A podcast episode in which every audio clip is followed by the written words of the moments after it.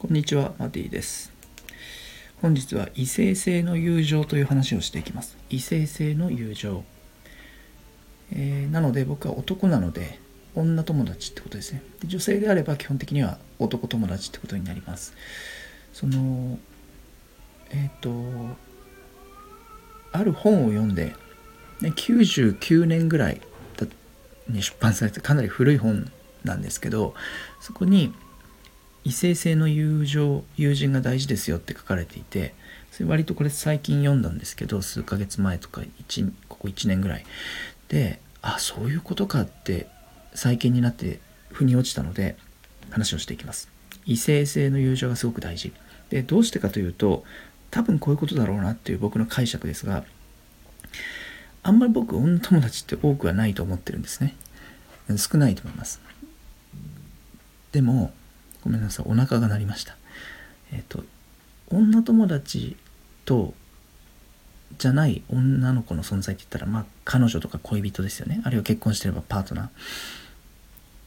でそれまでの僕はやっぱりその彼女かそれ以外か俺かそれ以外かみたいだけどあのそういうことじゃなくて彼女か彼女じゃないか。別に女友達ってどうでもよかったんですよ。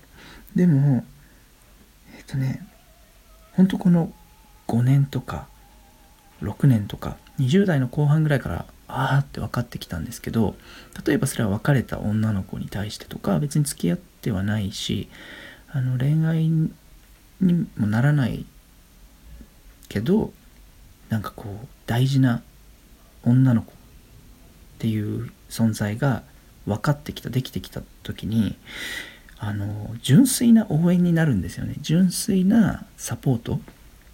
つまりその彼女にしたいとかって思っちゃうとやっぱり狙っちゃうじゃん。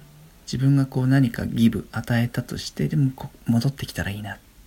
与えることによって見返りが欲しいなって思っちゃうと思うんですよ。恋愛とかだとパートナーシップ系だとね。多分これは女性も同じなんじゃないかと思うけどでも友情としての女の子だと純粋なサポートとか応援とか貢献なんですよ。全然そのこんだけやってあげたんだからこうしてよっていう取引がないんですね。純粋にパッと自分から何かを渡す。もしくは純粋に相手から受け取るって感じ。でこれがないと多分パートナーシップぐちゃぐちゃになるんだと思うんですよ。恋愛とかね。全部取引になっちゃうじゃないですか。満たされてない分。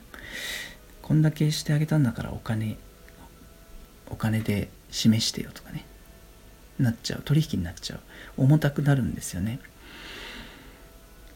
でここが健やかになってるとつまり異性性の友情僕だったら女の子あなたが女性であれば、まあ、基本的には男性との関係性友情がしっかりできてるとあのねイメージとしては僕の表現としては僕の中の男の子あなたの中の女の子が何だろうニコニコハッピーでいられるんですよ。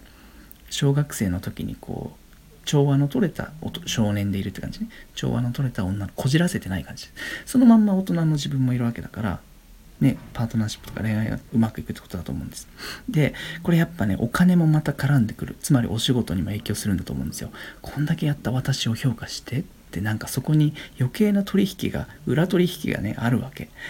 でこんだけ SNS 発信してる俺こんだけやってる俺すげえだろってやっぱね女の子に対して裏のメッセージとしてアピールしちゃうんですよ。これがなくなってくのが内側の少年を満たすあなたの中にいる女の子。